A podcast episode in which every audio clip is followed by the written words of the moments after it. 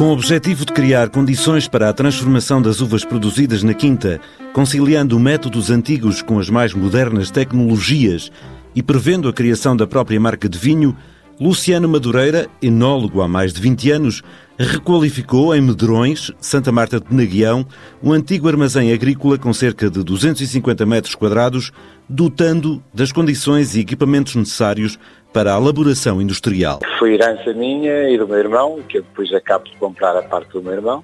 Pretendo fazer lá vinhos de grande qualidade, com muito mais cuidado, com parte científica sempre à frente. No ano passado fizemos um primeiro ensaio, estamos a falar, no passado cerca de 10 mil litros, que estão em estágio, que estão em barrica e em Cuba.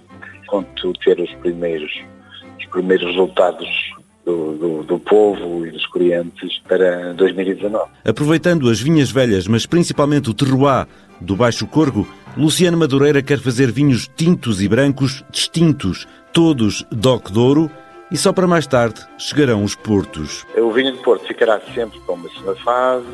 Basicamente, aquilo que nós pretendemos fazer ali são vinhos eh, de uma forma tradicional, acompanhado em toda a parte técnica, em toda a parte necessária para que o produto e as fermentações ocorram de uma forma correta. Numa fase posterior, o enólogo pretende criar naquele espaço as condições necessárias para acolher e alojar clientes e visitantes através de uma unidade de turismo que já está a tomar forma. Temos um espaço muito agradável, muito, muito regional, ao fim e ao cabo, muito inserido na, na região e no âmbito do, do, do projeto nos vinhos, que eu queria depois fazer ali também a recepção pessoas de, amantes da, da, dos vinhos e das coisas singulares, onde iríamos proporcionar, ao fim e ao cabo, uma alimentação e o acompanhamento com os vinhos feitos ali na, na, na, adega. A criação do centro de vinificação teve um investimento a rondar os 200 mil euros e a ajuda e acompanhamento da Associação de Desenvolvimento Local Douro Histórico.